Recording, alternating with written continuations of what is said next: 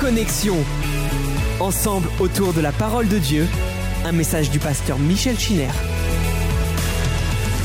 Salutations à chacun d'entre vous, frères et sœurs qui euh, suivez nos réunions dans vos demeures et salutations aux frères et aux sœurs de l'Église du septième.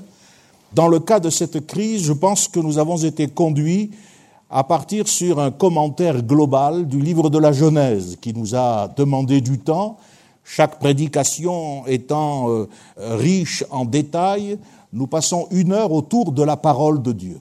Et je pense que cela même psychologiquement est très important parce que nous avons été conduits par les informations, souvent contradictoires, à ne pas savoir euh, où on en était. Eh bien, nous, nous savons où nous en sommes. Nous sommes dans le livre de la Genèse. Nous sommes à cette période euh, antédiluvienne avec Noé, avec euh, la parole que Dieu a adressée à cet homme juste et intègre. Dans le cas de la reprise de nos cultes, nous avons euh, commencé à, diversifier notre prédication.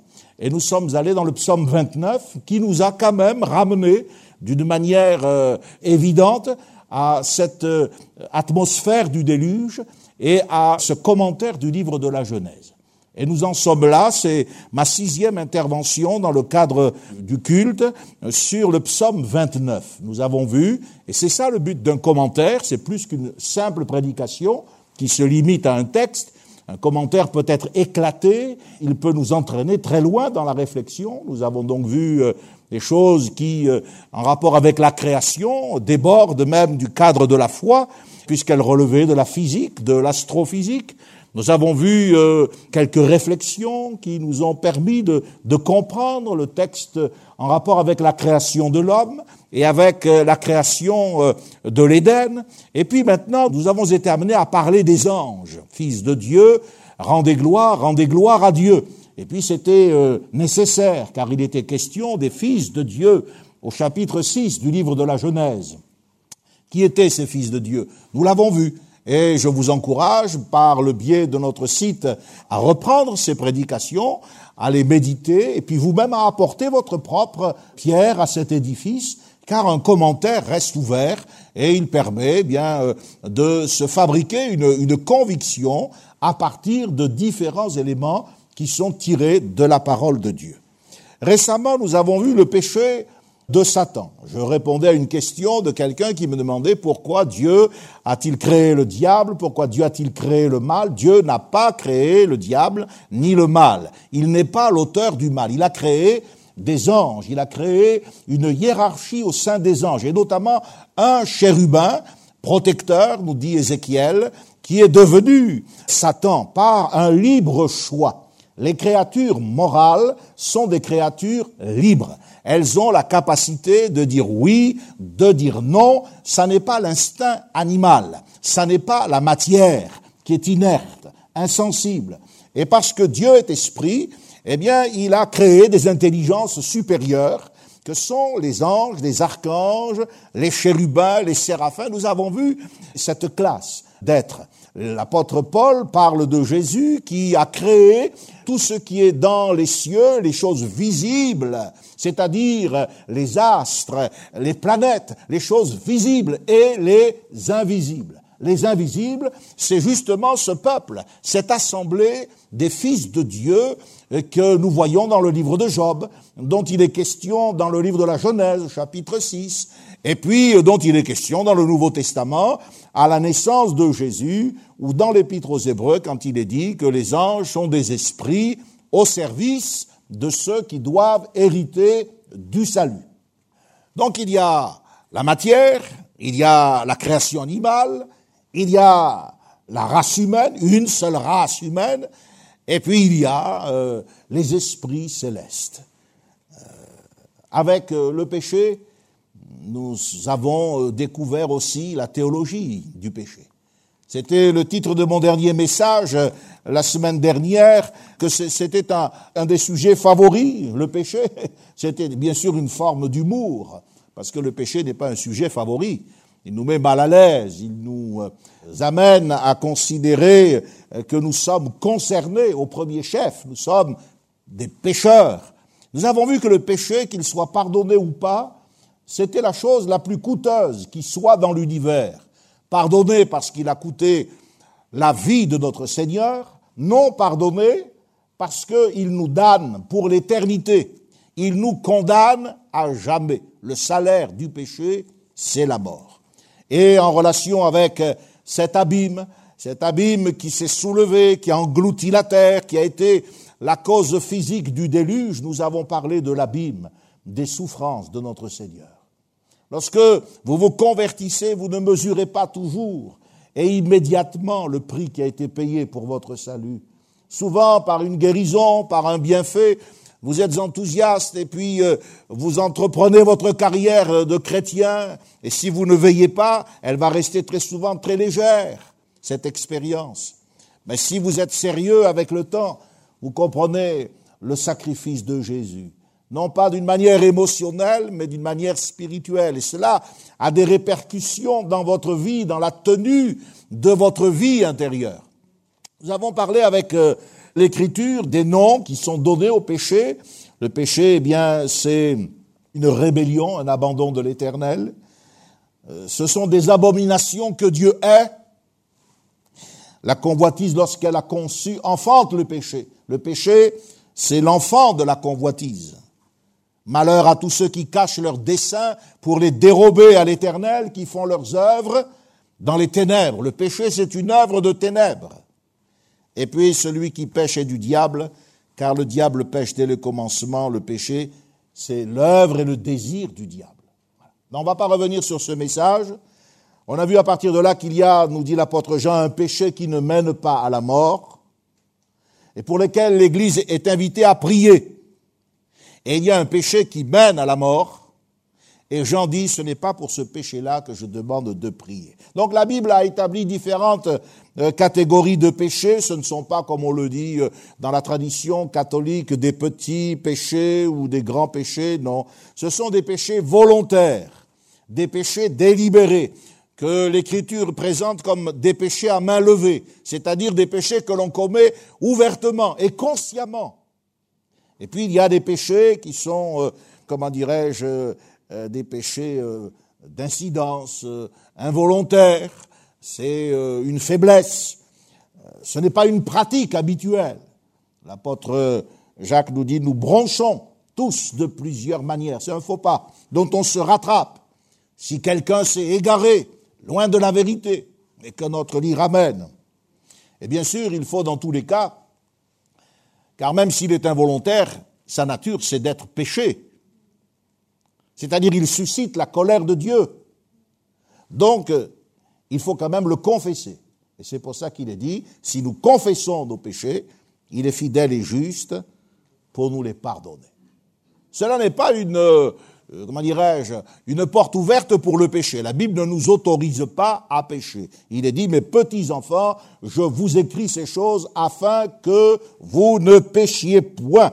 Mais si quelqu'un a péché, oui, quelqu'un signifie que c'est quelque chose qui relève un peu de l'exception. Si quelqu'un a péché, de cette forme de péché involontaire, alors nous avons un avocat auprès du Père. Donc il y a le péché involontaire, le péché d'inadvertance, de faiblesse, pour lesquels il y a possibilité de pardon, parce que ce n'est pas une pratique, parce que c'est, il y a une confession, il y a une repentance.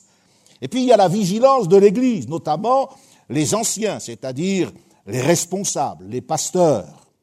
Si quelqu'un voit son frère commettre un péché, s'il le voit, alors il a une responsabilité eh bien, il faut qu'il prie pour que ce frère, cette sœur puisse progresser. On peut espérer leur retour. Une des qualités essentielles du ministère pastoral, c'est la patience. Il faut de la patience envers les gens. Comme il en faut aux parents envers leurs enfants. Si on devait tuer, rouer de coups nos enfants à la moindre bêtise, ce serait dramatique.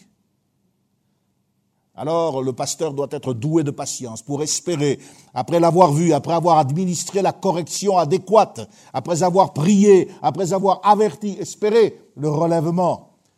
Dieu donnera la vie à ce frère. Qu'est-ce que c'est? Si c'est un frère, il a déjà la vie, oui. Mais la vie, elle vient de, subir un, contre-coup. Le péché affecte la vie spirituelle. Alors, Dieu va lui donner la vie, c'est-à-dire Dieu va, va le remettre à son meilleur niveau, justement parce qu'il a confessé ses péchés. Le Seigneur va les lui pardonner, alléluia, et le Seigneur va le renouveler dans le Saint-Esprit. Par contre, il y a le péché qui mène à la mort. Et ah, ça, c'est une rébellion ouverte contre Dieu. C'est une, une attitude de révolte contre la parole de Dieu. Donc il y a les péchés d'ignorance et il y a les péchés de connaissance, c'est-à-dire des péchés commis en pleine connaissance de cause. Il y a les péchés qui sont liés à la faiblesse et il y a des péchés qui sont des péchés de présomption. Dans le psaume 19, David faisait bien la différence. Il dit, qui connaît ses égarements? Pardonne-moi ce que j'ignore. Préserve aussi ton serviteur des orgueilleux, qu'il ne domine pas sur moi, alors je serai intègre, innocent de grands péchés. Voyez, je n'invente pas cette doctrine. L'apôtre Jean non plus. Lui qui nous dit qu'il y a un péché qui mène à la mort et qu'il y en a qui ne mènent pas à la mort. Ça ne contredit pas du tout la théologie de Paul qui dit le salaire du péché, c'est la mort. Vous comprenez bien la différence. David demande à être préservé des orgueilleux. Souvent, les gens croient qu'il s'agit des personnages orgueilleux. Non, non, il s'agit des péchés d'orgueil. C'est-à-dire justement de ces péchés qui ne sont pas des égarements, ce ne sont pas les péchés dont il n'a même pas souvenir, ce qu'il ignore. Ce sont des péchés qui sont des attitudes de rébellion contre Dieu. Quand on peut se dresser contre Dieu pour s'affirmer soi-même Dieu, et se dresser contre sa parole. Alors il y a bien sûr de l'indulgence, la Bible dit qu'il faut être indulgent pour les ignorants et les égarés.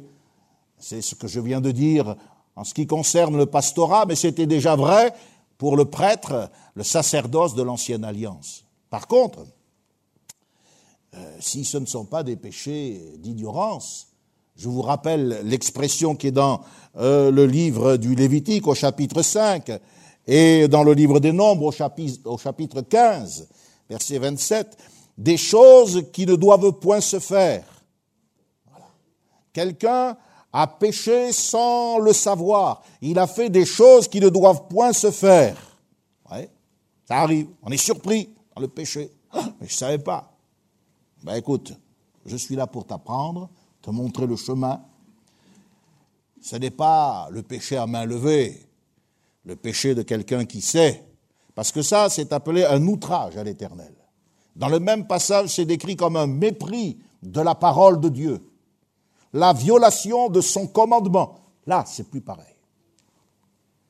Rien n'était prévu en ce qui concerne le pardon dans ces cas-là. Au contraire, il fallait que celui qui manifestait de l'orgueil soit retranché du milieu de son peuple. Vous allez me dire, heureusement, on n'est plus sous la loi, et vous avez raison, mais ça ne signifie pas que parce qu'on n'est plus sous la loi, on est en dehors de toute législation. Nous sommes sous la loi de Christ. Et de la même manière qu'il y a, frères et sœurs, un processus, une discipline en vue de la restauration, il y a aussi un processus, une discipline en vue de l'exclusion. L'exclusion de l'Église. Et c'est le Seigneur Jésus qui lui-même le dit. Si ton frère a péché, s'il t'écoute, tu l'as gagné. Il revient de ses égarements. Mais s'il ne t'écoute pas, alors tu dois le traiter d'une autre manière. Et puis, s'il persiste dans son obstination, alors qu'il soit pour toi comme un, païen et un publicain. On peut défaillir, c'est une faiblesse spirituelle. Mais certains péchés ne sont pas des défaillances. Ce ne sont pas non plus euh, euh, un égarement parmi d'autres. L'apôtre Jean dit, c'est une mort spirituelle. C'est la mort qui s'est établie. On peut et on doit intercéder dans le cas des premiers. Dans le cas des seconds, souvent, il faut laisser les gens à leur responsabilité et les exclure de notre communion. La repentance personnelle peut avoir différents niveaux. Dans le cas d'un péché involontaire, elle peut se faire en privé. devant le Seigneur. peut se faire en présence du serviteur de Dieu, lorsqu'il y a un travail spirituel qui se fait. Quelquefois, elle doit être publique, parce que le péché a éclaboussé le témoignage de l'Église. S'il s'agit d'un ancien, il faut que la répréhension soit devant tous, afin que les autres apprennent à craindre Dieu. On ne peut pas jouer dans l'Église avec le péché. Alors il y a une discipline qui est en vue de la restauration. L'apôtre Paul a vécu cela à Corinthe. Il y avait un gars qui avait fait le malin avec la deuxième épouse de son père et les Corinthiens, c'était des gens tellement libres, évolués, qu'ils ont, ont laissé passer. Paul a dit, mais moi je ne laisse pas passer. Et la personne a été livrée à Satan. Ça veut dire qu'elle est probablement tombée malade. Et dans le cas de, cette maladie, elle s'est reprise et elle est revenue au Seigneur. Et Paul dit, maintenant je vous demande eh bien de lui pardonner. Oui, ça s'est fait publiquement. Hein. Ça s'est fait publiquement. Le péché, c'est pas quelque chose qui se vit en cachette, qui se règle comme cela, ou par un coup de téléphone, et puis après on raconte n'importe quoi. Non, ça se règle devant Dieu. Comme à la croix, lorsque Jésus est venu donner sa vie. Pour les chrétiens, nous avons vu donc trois sortes de péchés. Hein. Vous vous souvenez, il y a le péché, il y a le péché des, païens. On a vu que le péché des païens, c'était euh, euh, ben, c'était d'abord un péché en rapport avec le culte, hein. le péché euh, qui consiste à ne pas rendre à Dieu le culte qui lui est dû. Ensuite, on a vu qu'il y a le péché des Juifs. C'est la propre justice, c'est l'orgueil, ils se glorifient d'avoir des prophètes, mais ils ne croient pas leur prophétie. Et Paul dit, si S'ils ne persistent pas dans l'incrédulité, ils seront à nouveau rétablis. Puis il y a le péché des chrétiens. Et le péché des chrétiens, c'est essentiellement l'apostasie. Alors on va parler ce matin de l'apostasie. Qu'est-ce que c'est que le mot apostasie? Eh bien, c'est un mot qui désigne le fait grave de s'éloigner. Le sens apostasie signifie s'éloigner d'eux, se rebeller contre, battre en retraite, revenir sur un engagement, un peu comme si quelqu'un abandonnait son poste. Quelqu'un à qui on a confié une mission et il abandonne son poste. Apostasier, c'est rompre toute relation avec Christ. Et c'est bien sûr, par voie de conséquence, au final, abandonner la foi véritable. Je dis bien véritable parce qu'on peut garder l'apparence de la piété, on peut garder une apparence de foi, mais les fruits que nous portons ne sont plus les fruits de la foi. Alors le Nouveau Testament parle de l'apostasie avec un L et pas d'une apostasie. L'apostasie, c'est un signe qui va précéder le retour de l'Antéchrist et ce sera une apostasie générale qui atteindra l'ensemble du monde, de l'humanité. Non seulement l'Église apostate, eh bien, qui est déjà en place, comme ces chrétiens qui ne sont chrétiens que de nom, et qui ne sont pas régénérés, mais cela va atteindre aussi les chrétiens véritables, qui risquent d'abandonner la foi. Les églises aujourd'hui courent le risque d'être envahies de doctrines, d'éléments impies, un peu comme à l'époque de l'apôtre Paul. L'apostasie sera donc, dans un premier temps, théologique. C'est-à-dire qu'elle consiste dans un rejet d'une partie de l'enseignement doctrinal des apôtres. Pour être un apostat, on n'a pas besoin de tout rejeter, de devenir athée. Mais il s'agit de rejeter une partie de l'enseignement doctrinal des apôtres. Et les premiers symptômes de ce mal se faisaient déjà ressentir à l'époque de Paul. Regardez ce qu'il dit. Il dit, il y a des temps qui vont venir. Mais ce n'est pas simplement les temps d'aujourd'hui, c'est les temps qui, qui ont suivi sa mort. Dès le deuxième, dès le troisième siècle, il y a eu les apostasies de l'Église des temps où les hommes ne supporteront pas la saine doctrine, mais ayant la démangeaison d'entendre des choses agréables, ils se donneront une foule de docteurs selon leurs propres désirs, et ils se détourneront de la vérité.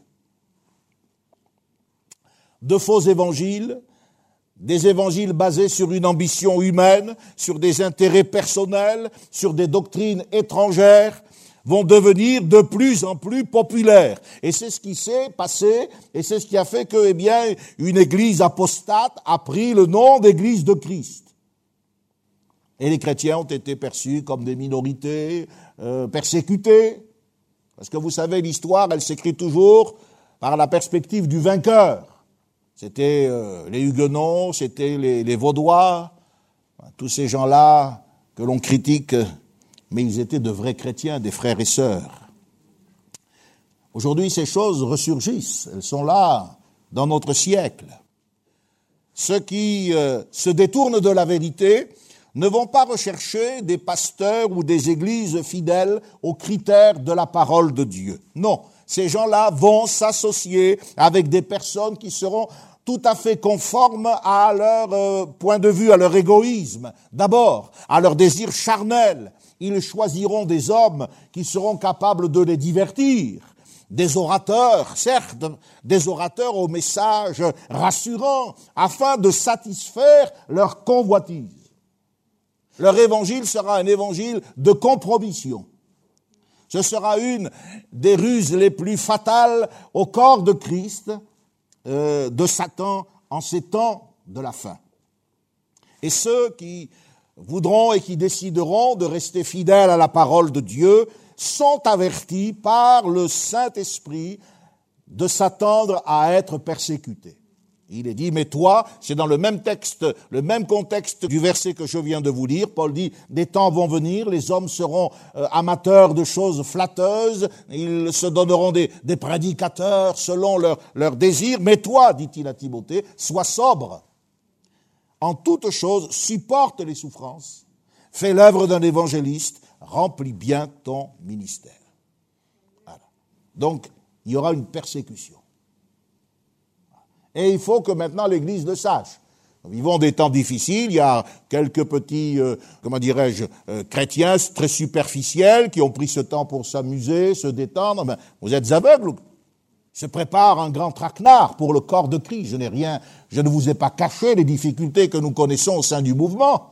Je ne vous ai pas caché les combats et les conflits. Vous voyez bien maintenant des menaces qui arrivent. On dirait que tout est en train de se régler.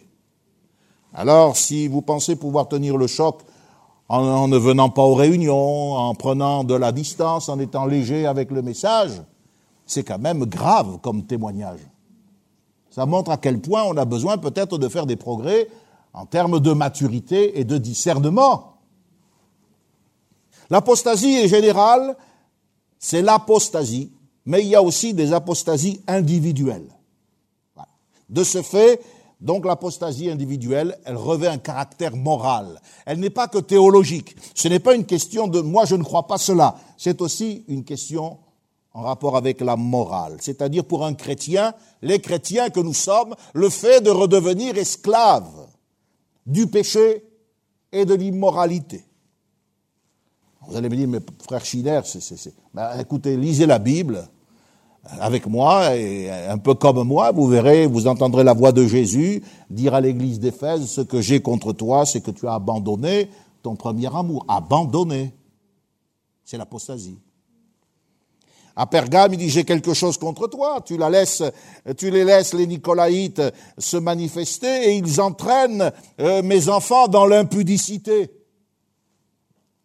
la tolérance pour le mal à l'église de Thyatire. Ce que j'ai contre toi, c'est que tu laisses faire la femme Jézabel, la fausse prophétesse. Voilà autant de formes d'apostasie personnelle. Je voudrais vous dire, frères et sœurs, à vous qui m'écoutez dans vos maisons, au septième, et à vous ici, tant que nous sommes, tant que vous êtes sur la terre, vous êtes dans une période probatoire. Et vous devez considérer avec le plus grand sérieux la mise en garde que le Saint-Esprit vous adresse au travers de la parole de Dieu.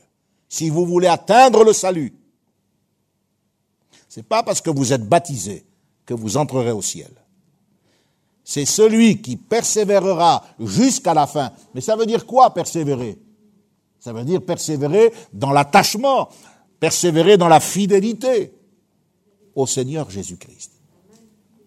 C'est celui qui acceptera peut-être, comme il est écrit dans certains textes, quelques-uns d'entre vous seront mis à mort, mais vous n'avez pas renié ma parole.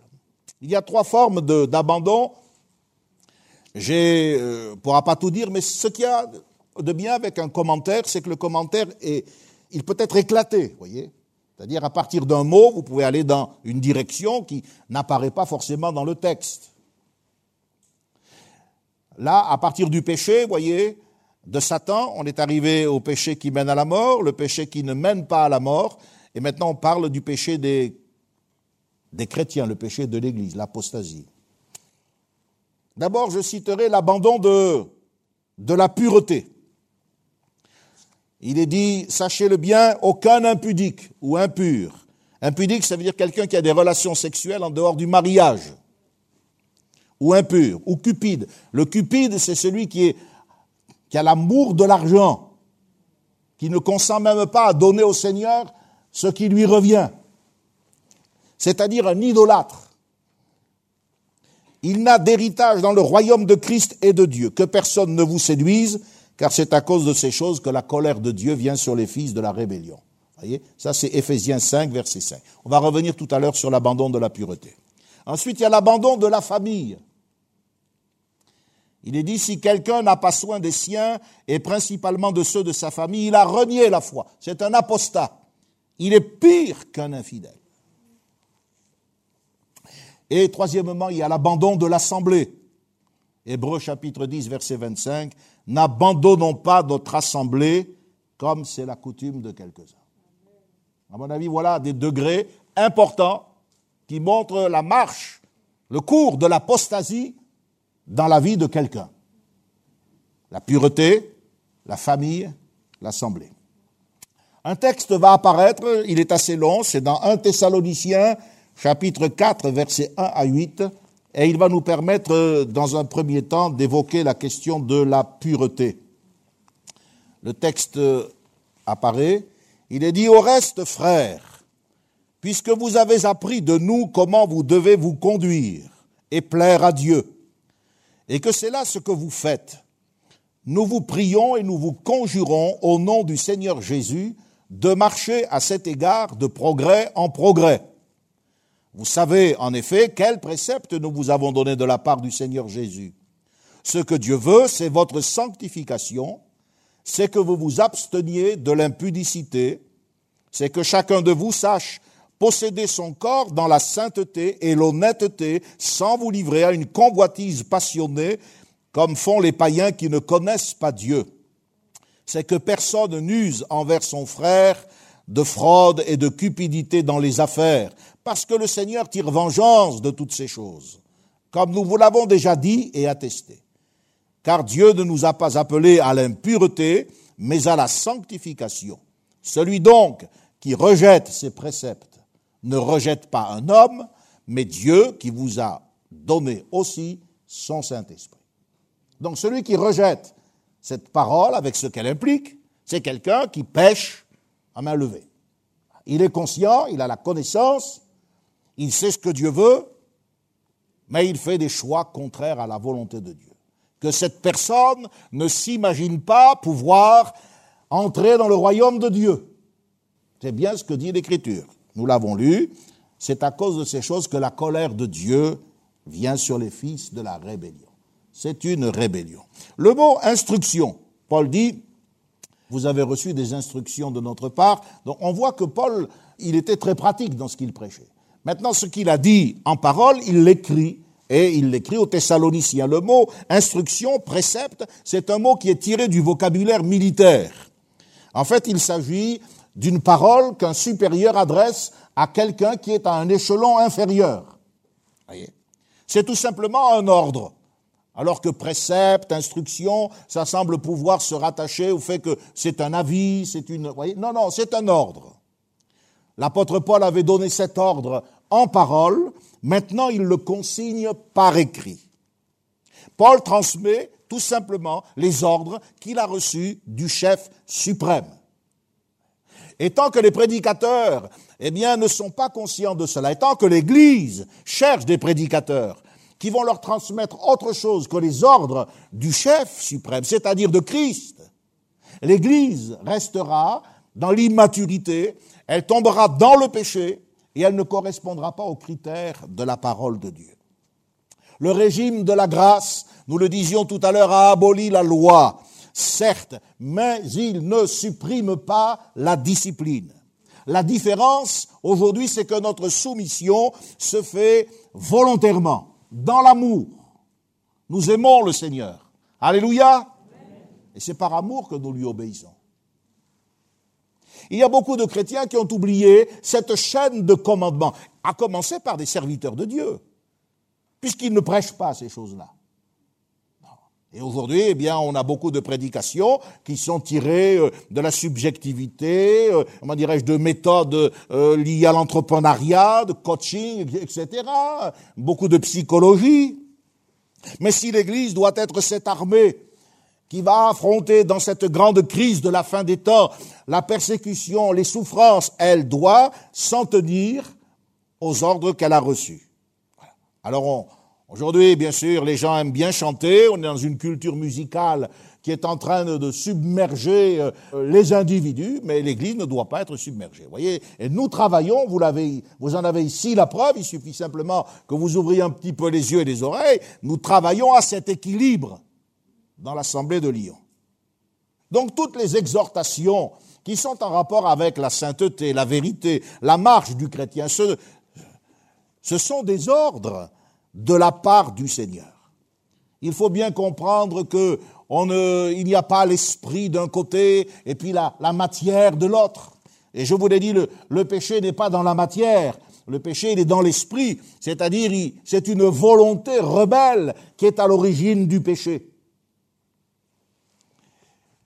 Le corps abrite notre personne. Le corps abrite notre personne. Il est l'enveloppe de ce que je suis. Or, je suis à l'image de Dieu, créé à l'image de Dieu.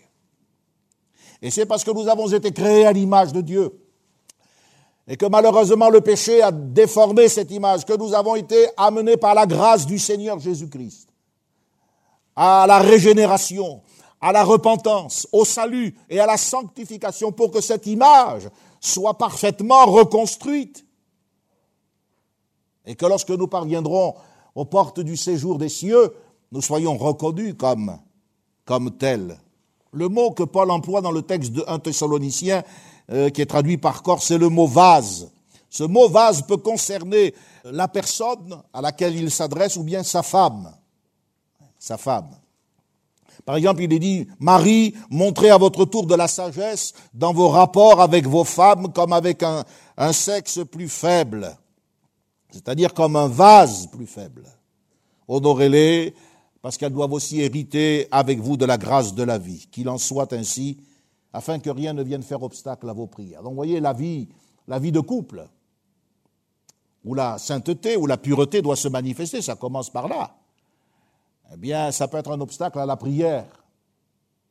Donc, le mot vase.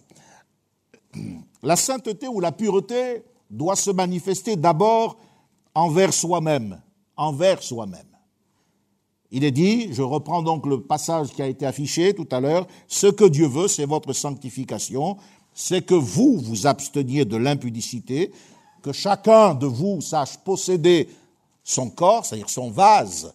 Alors, soit c'est lui-même, soit c'est son épouse, dans la sainteté et l'honnêteté, sans vous livrer à une convoitise passionnée, comme font les païens qui ne connaissent pas Dieu. La pureté, c'est une obligation envers moi-même. Ensuite, c'est une obligation, nous dit le texte, envers autrui. Personne n'use envers son frère de fraude et de cupidité dans les affaires. Alors là, il y a beaucoup de gens qui pensent qu'il s'agit des affaires au sens du négoce et puis peut-être d'un manque de... Non, non, c'est beaucoup plus qu'être honnête dans une transaction purement matérielle. Le mot fraude en grec, c'est l'acte de dérober à une autre personne sa pureté morale. Voilà. Le mot qui est utilisé, pléonekko, signifie éveiller des désirs sexuels. Et comme ce contexte tout entier, et je vous ai montré que dans l'interprétation de la parole de Dieu, le contexte est important par rapport au texte. Le contexte parle de pureté, d'impureté, de posséder son corps, c'est-à-dire donc de sexualité de sanctification, de convoitise passionnée. Cela nous oblige à voir beaucoup plus loin qu'une simple transaction euh, matérielle. La fraude dans les affaires, il me semble que l'apôtre fait allusion à des relations malhonnêtes entre des personnes de sexe opposé qui appartiennent à l'Église. Alors ici, il faut dire que les liens fraternels euh, qui sont tissés dans une assemblée peuvent être quelquefois utilisés par le diable pour créer une intimité coupable. Vous comprenez ce que je veux dire? Nous devons quand même maintenir la norme de la pureté dans l'Église. Envers la femme d'autrui, envers le mari d'autrui, on sait bien que le péché d'adultère n'est plus puni, on le relève même plus dans la société. Mais ce n'est pas pour autant la même chose ici, dans l'Église de Jésus-Christ. L'apôtre dit bien, le Seigneur tire vengeance d'une affaire de ce genre. L'adultère porte atteinte à la relation du couple marié, mais l'adultère offense le Saint-Esprit et l'adultère affecte l'Église. Alors, il faut comprendre quelle doit être notre position nous ne sommes pas appelés à réformer le monde. On n'a pas à partir en guerre contre l'adultère avec des pancartes dans les rues, etc. Ce genre de manifestation qu'on reçoit souvent euh, sur les réseaux sociaux où il faut se rendre à Paris le dimanche. Moi, le dimanche, je suis là où Dieu m'a placé, au culte d'adoration. Alléluia. On n'est pas appelé à réformer le monde. En tant que système gouverné par Satan, le monde ne peut pas être amélioré. Il sera condamné. Par contre, nous sommes appelés à élever notre propre niveau moral. Vous comprenez? La sainteté est tellement essentielle, frères et sœurs, à votre salut, que c'est l'attribution du Saint-Esprit que de réaliser cette œuvre en chacun de nous. C'est pourquoi Paul va très loin et il dit, mais celui qui rejette cet enseignement, il ne rejette pas l'apôtre Paul ni un prédicateur qui viendra après lui. Mais il rejette Dieu qui nous a donné son Saint-Esprit. L'abandon de la pureté dans la conduite personnelle, envers moi-même, envers autrui, et finalement envers Dieu lui-même. Dieu ne nous a pas appelés à l'impureté, mais à la sanctification. Quand je garde ma pureté, quand je garde euh, mon corps en bride, je témoigne du respect que je me porte, du, du respect que je porte aux autres et du respect que je porte à Dieu. L'abandon de sa famille. On peut inclure dans, dans ce, cette expression tous les désordres familiaux, tels que le divorce, les divorces, les abandons d'enfants, ça existe de plus en plus, de femmes, les remariages. On abandonne la définition biblique de la famille. Et puis aussi, bien sûr, euh, l'abandon de l'éducation des enfants. Mais aussi l'abandon des vieillards. Vous avez vu que le mardi soir, nous sommes arrivés à la scène attristante de Noé qui, après avoir planté de la vigne, fait l'expérience humiliante de s'enivrer. Bon, comme j'ai dit, c'est certainement pas une faute délibérée. Il ignorait euh, les effets du vin. On ne doit pas dire, tiens, bah, Noé, hein, il était intègre, juste et droit, et alors moi aussi. Comme j'ai dit, si vous êtes un pied de vigne, vous comprenez l'expression, hein, ben, il faut, faut changer. L'ivrognerie, c'est pas à la gloire de Dieu.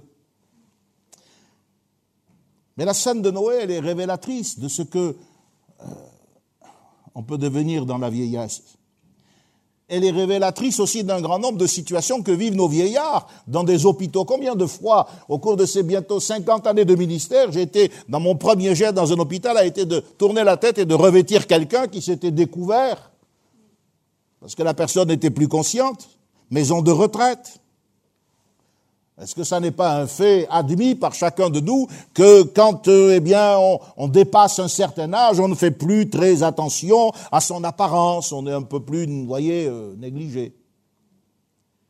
Nudité involontaire quelquefois exposé au regard d'autrui, euh, dans un hospice. Vous comprenez ça? Ou sur soi-même. Le vieillard, c'est un homme qui, est exposé. Une belle image. Ce Noé qui est là, couché par terre, il s'est découvert pour aborder une réflexion sur la vieillesse. La vieillesse, qu'est-ce que c'est? C'est une mise à nu. La vieillesse est un dépouillement. Or, la Bible dit qu'on doit assister ceux qui vieillissent. On doit avoir une attitude de respect envers les nôtres. Alors, je sais que les hommes ont fait euh, hein, euh, un passe sur ce, programme. Les vieux, il faut les vacciner le plus tôt possible. Surtout qu'on ne sait pas si ben, ils vont rester. Mais de toute façon, de toute façon, à partir de 65 ans, a dit euh, Jacques Attali, l'homme, il est plus rentable, il coûte plus que ce qu'il rapporte. Donc, moi, je vais dire à Jacques Attali, mais vas-y le premier, toi. Et vous verrez qu'il va dire non, mais attendez, il y a une erreur sur ma carte de ma date de naissance. La Bible dit Lève-toi devant les cheveux blancs, respecte la personne du vieillard, tu craindras ton Dieu, je suis l'Éternel. Et lorsque Dieu voudra parler des païens, dans le Deutéronome, chapitre 28, regardez ce, texte, il est très important, versets 49 et 50, Dieu prévient Israël, il dit, si tu pêches, je ferai venir de l'extrémité du monde une nation. Elle vient de loin, elle aura un visage farouche, elle parlera une langue que tu ne comprendras pas, et cette nation, elle ne respecte pas le vieillard et elle n'a pas de pitié pour l'enfant. Et quand vous regardez ce qui s'est passé avec Israël, c'est exactement ce qui est arrivé avec les Assyriens, les Babyloniens. Or aujourd'hui, nous sommes dans un monde qui n'a pas beaucoup de respect pour le vieillard et qui ne respecte pas l'enfant, à commencer par ceux qui sont dans le, sein de leur mère. Avec Noé, nous avons quand même un élément biblique important, c'est que Dieu ne l'a pas mis à la retraite à cause de son âge, Dieu n'a pas dit à Abraham, à cause de ta stérilité, mon pauvre vieux, tu es plus bon à rien. Il n'y a pas d'âge pour faire partie du plan de Dieu et il n'y a pas d'âge pour répondre à l'appel du Seigneur. Alléluia. Alors maintenez-vous en forme. Parce que même à 500 ans, Dieu a dit à Noé, bâtis-moi un navire. Il y a beaucoup de chrétiens, la retraite, on dirait qu'ils ont vécu que pour ça. Et le peu d'argent que Dieu leur a confié dans sa grâce part en fumée. Alors que quand on est un peu d'aplomb et conscient, on doit utiliser ses forces pour le royaume de Dieu. La bataille qui se livre exige les efforts de tout le monde et pas seulement de quelques-uns. Et puis le vieillard, on doit le respecter parce que dans le livre des Proverbes, il est dit, écoute mon fils, recueille mes paroles, les années de ta vie se multiplieront. Il y a des gens qui veulent vivre longtemps. Il y en a, il n'y a pas longtemps, il a dit à ma femme, moi, je veux arriver à 90 ans. Alors, il croit que c'est en faisant rien qu'il va arriver à 90 ans. Non, c'est en écoutant la parole. Alléluia. C'est vrai que l'écoute, mais le respect de la parole, la mise en pratique de la parole, ça nous maintient, ça nous maintient en vie. Et puis le vieillard, vous savez, c'est celui qui transmet. Nos pères nous ont raconté. Et ce que nous avons appris, nous le dirons à la génération future. Psaume 44. Le vieillard, c'est celui qui a la mémoire de l'histoire, du salut. Il est le passeur de connaissances. Dans l'Église, l'âge, c'est quand même un critère de stabilité, de solidité, de sagesse. Tu choisiras des anciens. Ça ne veut pas dire des vieillards au sens euh, âgé du terme mais ça veut dire des gens qui ont de la maturité. On peut être jeune et être un ancien, mais on a, n'a pas besoin non plus d'attendre 70 ans pour avoir un peu de, plomb dans la cervelle. Hein. Sinon, euh, c'est que ça ne va pas. Alors voyez, l'abandon de sa famille, c'est cet aspect-là, par exemple. Mais l'abandon de sa famille, c'est aussi tout ce qui relève des désordres conjugaux, les divorces, etc., etc.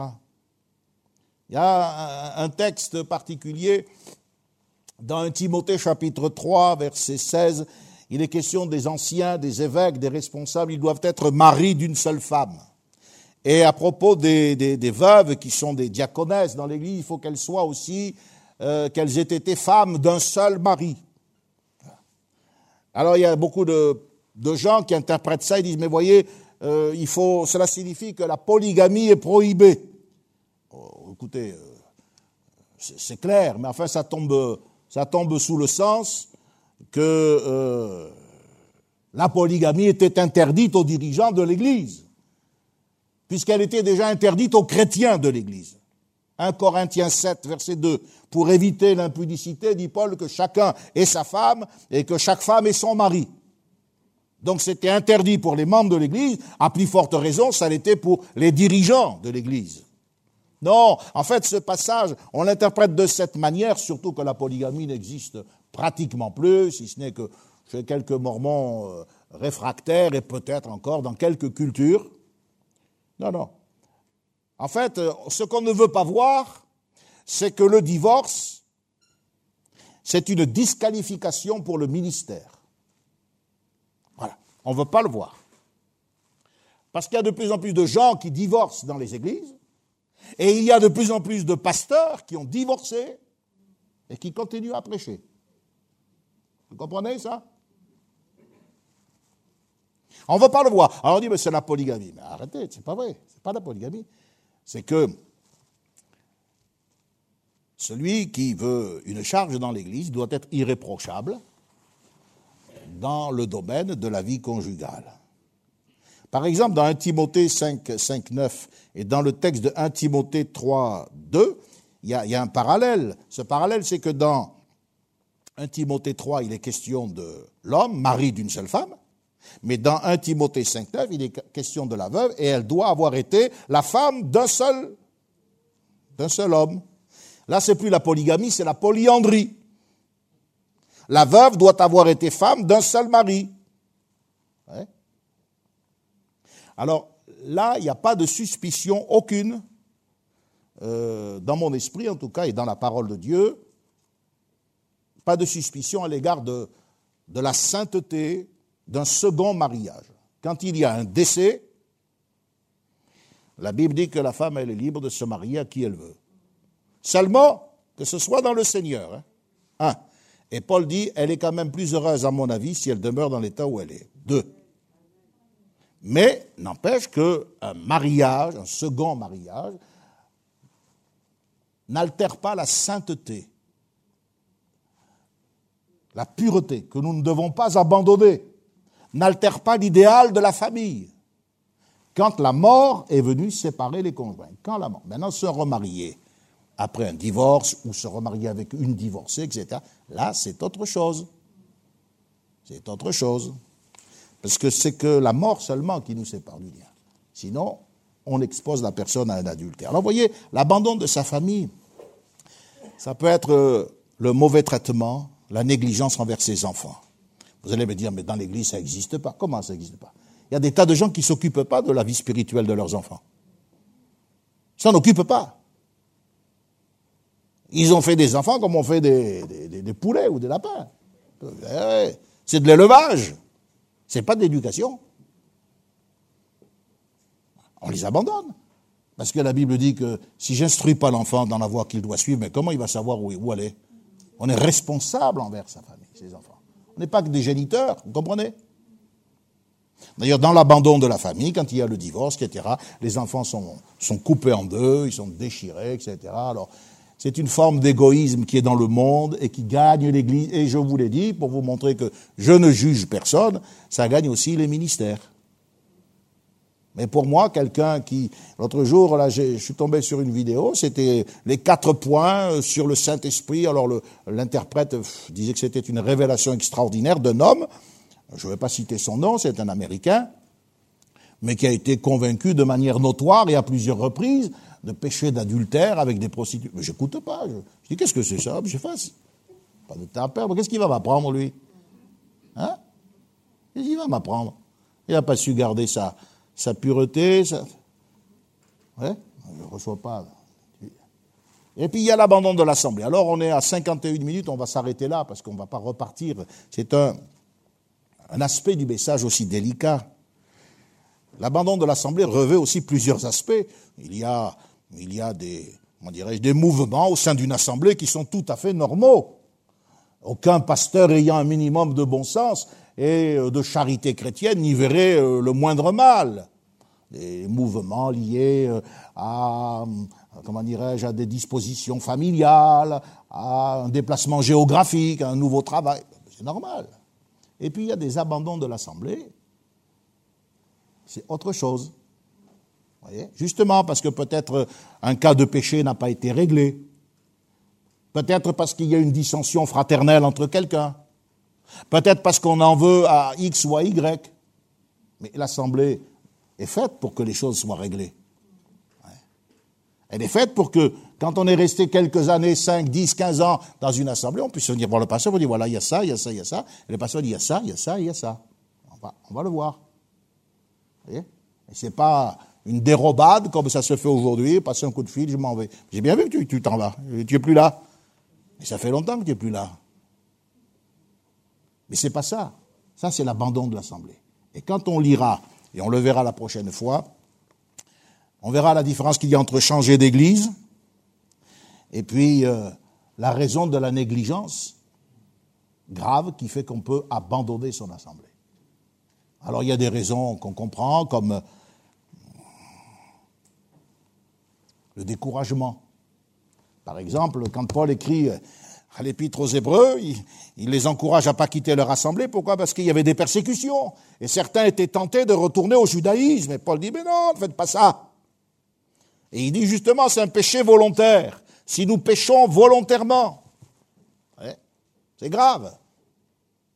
Et puis bon, même si c'est pas la persécution, c'est quand même un défaut fraternel, non? Un défaut de communion fraternelle.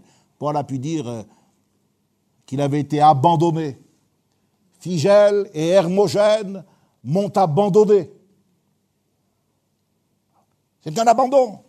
S'il y avait un moment où Paul avait eu besoin de la communion de l'Église, c'était ce moment où il était en prison, c'est là qu'ils sont tous, il dit, tous m'ont abandonné, entre autres Figel et Hermogène, qui étaient deux, certainement deux personnalités, voire deux, deux responsables. L'abandon de, de la pureté, l'abandon de la famille sous différentes formes, c'est-à-dire l'abandon, euh, la négligence de la famille, mais aussi l'abandon de ses devoirs envers les siens, et l'abandon de l'Assemblée sont des caractéristiques de la faiblesse euh, dans laquelle le peuple de Dieu peut se trouver. Mais cette faiblesse est d'autant plus grave que dans les temps de la fin, eh bien, l'Antéchrist va déclencher une grande offensive contre le peuple de Dieu. Alors que le Seigneur nous aide à comprendre ces choses. Amen. Que le Seigneur nous fasse la grâce de les méditer, de les réfléchir, et puis euh, d'adapter notre, notre style de vie, notre comportement, nos choix, nos décisions euh, pour maintenir cet idéal. Et pourquoi se marier c'est important? C'est rien du tout de demander un conseil, de demander la prière des serviteurs de Dieu, mais ça compte beaucoup, vous savez, parce qu'un mariage, ce n'est pas une affaire de 15 jours. Ah, les gens, ils disent, s'entendent plus, ils divorcent. D'accord, moi. S'il y a, vous allez me dire, euh, Matthieu 19, sauf pour cause d'infidélité. On est d'accord. L'infidélité rompt le lien conjugal, d'accord. Mais est-ce que pour des chrétiens, la voie royale, c'est pas davantage de pardonner plutôt que de divorcer? Déjà, un. Et deux, si je comprends bien l'écriture, et que malgré tous mes efforts, le lien conjugal ne peut pas être reconstitué, ce qui est interdit, c'est le remariage. Eh. Vous comprenez ça? Alors les gens s'engagent. Oh, c'est une gondole, c'est Venise. Puis après, c'est la galère. c'est le déluge il faut être prudent. Tout compte, tout a de l'importance. Et un temps comme celui que nous vivons, où on est un peu ballotté, nous aussi, euh, avec les jauges, avec euh, les oui, les non, le confinement, déconfinement, ben, on suit notre cap. Et finalement, en étudiant le livre de la Genèse, on peut voir beaucoup de doctrines qui sont bibliques, beaucoup de doctrines qui sont euh, importantes pour notre vie. Vous savez, quand il est dit dans la Genèse, toute chair avait perverti sa voix, qu'est-ce que ça veut dire? Je vous, ai, montré qu'il y avait la violence. La violence, en hébreu, Hamas, le Hamas. Il n'y a jamais eu autant de violence que dans notre pays. Hein. Des policiers sont tués, des gens sont agressés, on fonce sur les gens, etc. Mais toute chair avait perverti sa voix, ça veut dire quoi d'après vous? Comment vous le comprenez ça? C'est un euphémisme et c'est un hébraïsme pour dire que les gens vivaient une vie sexuelle à l'envers. Or, dites-moi, qu'est-ce qui se passe dans notre pays? Est-ce que c'est ça ou pas? Avec la légalisation de certains, de certains actes matrimoniaux. C'est pour ça que Jésus dit, mais ce qui est arrivé à l'époque du déluge, à l'époque de Sodome et de Gomorre, vous savez bien ce qui se passait à Sodome et Gomorre, hein?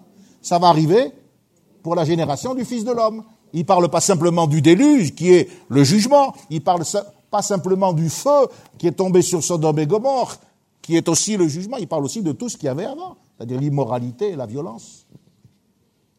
Nous sommes vraiment dans des temps difficiles.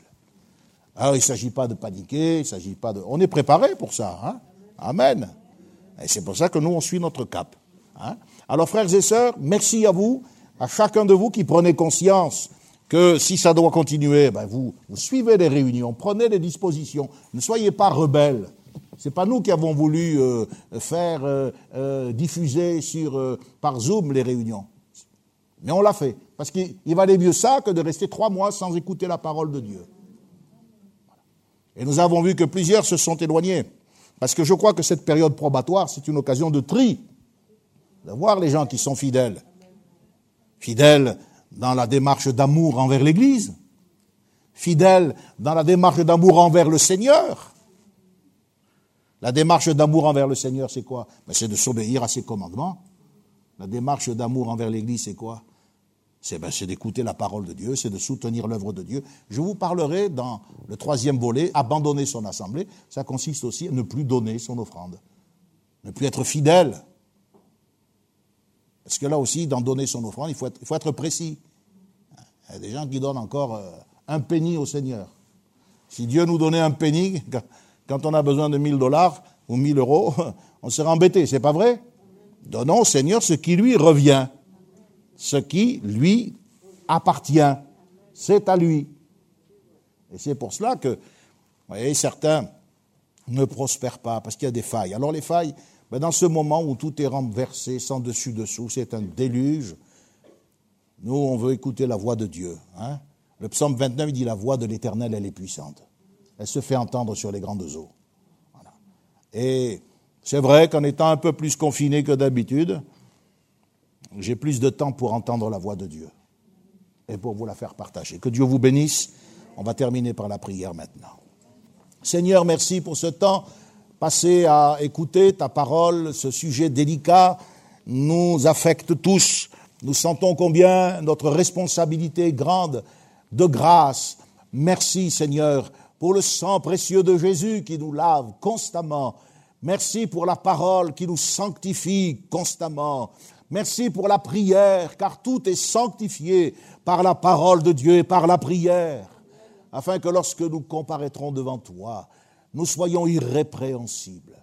Seigneur, garde-nous de ce monde mauvais. Tu nous, tu nous en as arrachés en nous amenant à Christ. Maintiens-nous et aide-nous à nous maintenir dans l'amour et dans la grâce du Seigneur Jésus-Christ, afin que nous ne, tombions pas de notre fermeté, en suivant la voie de ce monde. Bénis ton peuple, c'est pour lui que je prie, afin que tu le gardes, afin que tu le sanctifies, afin que chacun des tiens soit renouvelé et béni. Garde aussi ton peuple de ce Covid, euh, au nom de Jésus. Et si quelques-uns en étaient atteints, guéris-les dans ta bonté, Seigneur.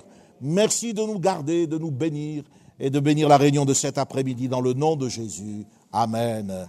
Amen. Que Dieu soit béni. Connexion. Ensemble autour de la parole de Dieu. Un message du pasteur Michel Chiner.